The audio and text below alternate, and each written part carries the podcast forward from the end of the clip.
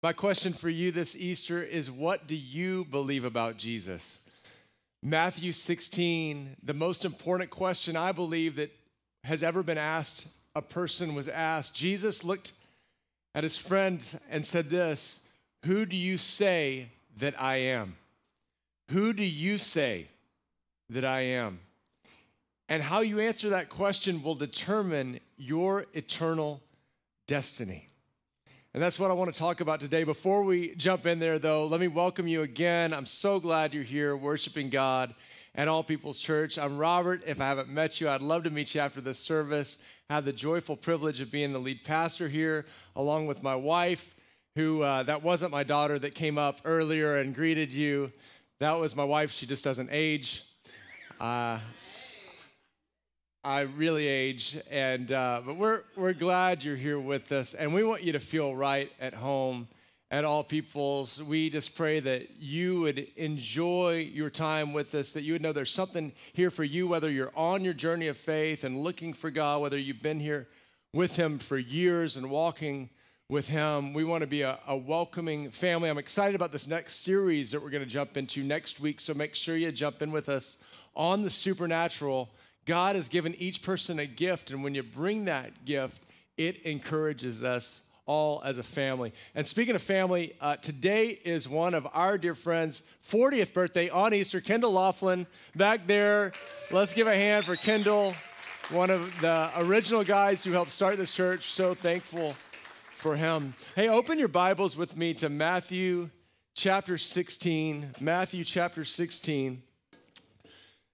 This is where Jesus asked this powerful question. It says this When Jesus came to the region of Caesarea Philippi, he asked his disciples, Who do people say that the Son of Man is? They replied, well, Some say John the Baptist, others say Elijah, still others Jeremiah or one of the prophets. But what about you? He asked, Who do you say I am? Simon Peter answered, You are the Messiah, the Son of the living God. And Jesus replied, Blessed are you, Simon, son of Jonah, for this was not revealed to you by flesh and blood, but by my Father in heaven. And I tell you that you are Peter, and on this rock I will build my church, and the gates of Hades will not overcome it. You see, that's what Easter is all about. Easter is the undeniable evidence that Jesus is who he said he was, that he was the Son of God. On Good Friday, this Friday of this weekend, what happened is almost unimaginable for us. I'm so thankful for this drama because it takes us in to what Jesus was doing. The, the perfect Son of God who only drew in little children and loved them, who, who treated people with such dignity, who uplifted the poor, who healed the sick, who delivered people that were being afflicted, who had done no wrong. He actually stood before a crowd and was jeered and insulted and criticized.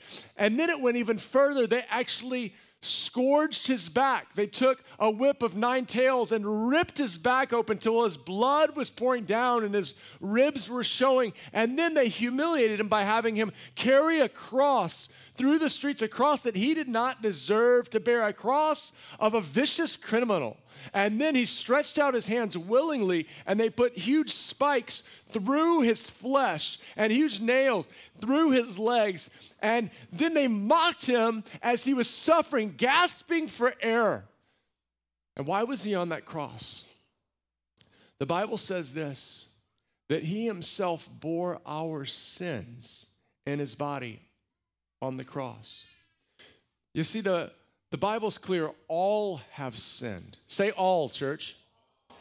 Every single one of us. I've sinned so much. We've all sinned. There is not a person in this tent who hasn't lied, cheated, stolen, thought lustful thoughts, blasphemed, turned their backs on God, done stuff that separates us from God because the Bible goes on to say that the wages of sin is death.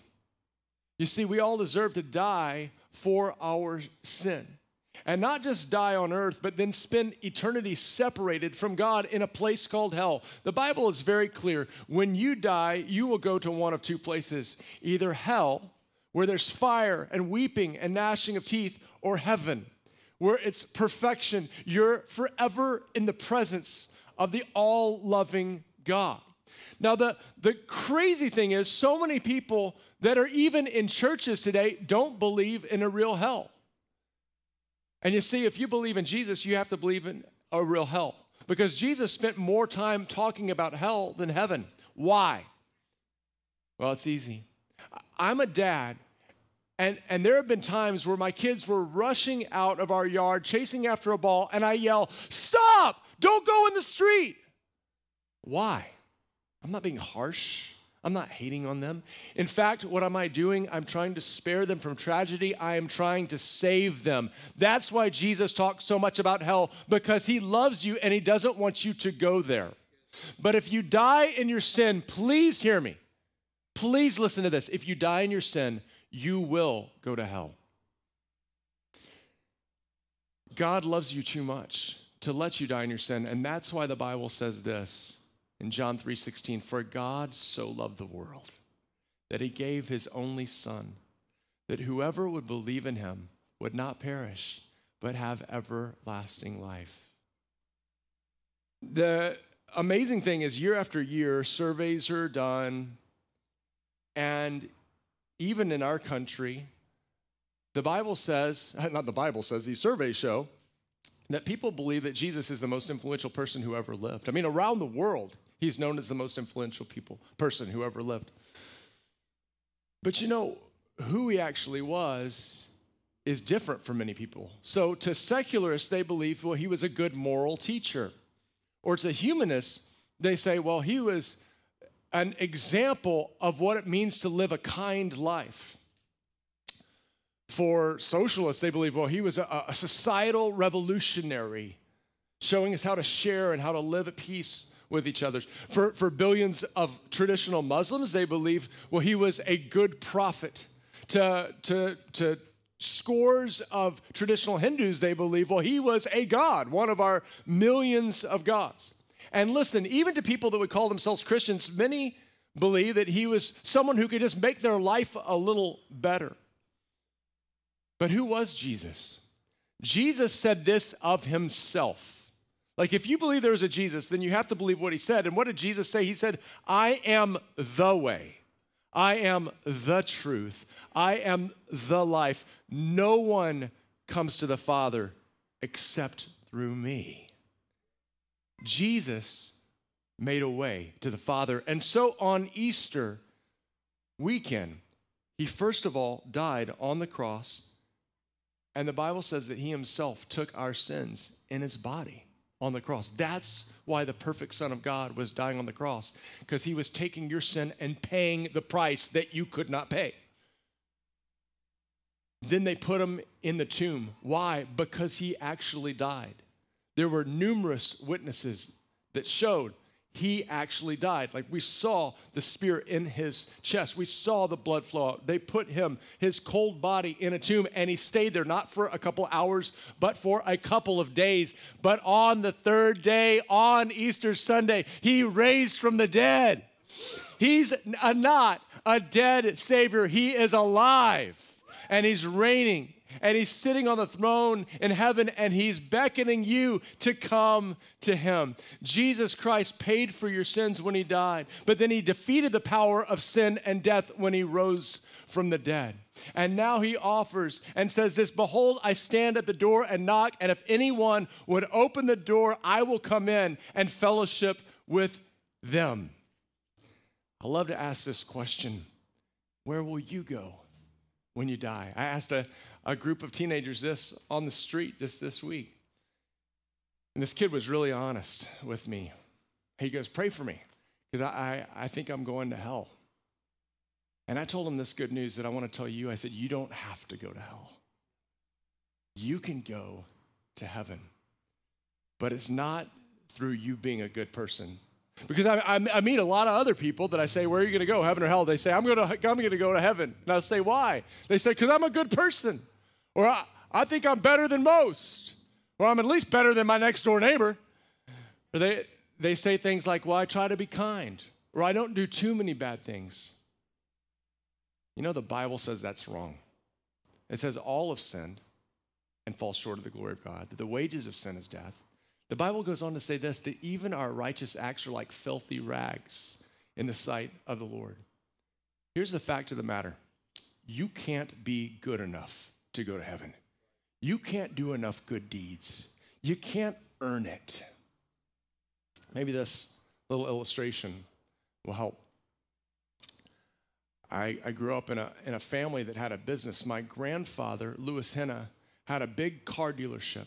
And so in the summers, I'd get to go there and, and hang out on the grounds. And I love to kind of play hide and go seek through the cars. And I love to go up and, and get a gumball from the gumball machine. But there was always a time where I'd want to go and go to that second floor office where my grandfather was and go sit in his big chair and, and get to see him and hear him say, Hey, little buddy, and him welcome me in. But here's the problem it was a big business, and so there were always lots of new people. And his office was tucked away, it was kind of down a secret hall. And there was always someone watching by to just make sure that no one could just get up that, that, that, that, wanted to that wasn't allowed. And so inevitably, when I'd sneak around, I'd go down that hall, I'd get stopped. And they'd say, Hey, you, where are you going? You know what I didn't say? Hey, I'm going up there because I'm a straight A student. I didn't say, hey, let me go up there because I'm a good kid. Or, hey, let me go because at least I'm better than all the other kids in my class. You know what I'd always say? They'd look at me and say, Kid, where are you going? And I'd say this I'd look at them with a big grin and say, Louis Henna is my grandfather. And I'm going to see him. And they'd always go, Oh, yes, well, go ahead. And they'd open the door for me. I got to go because of the name I spoke.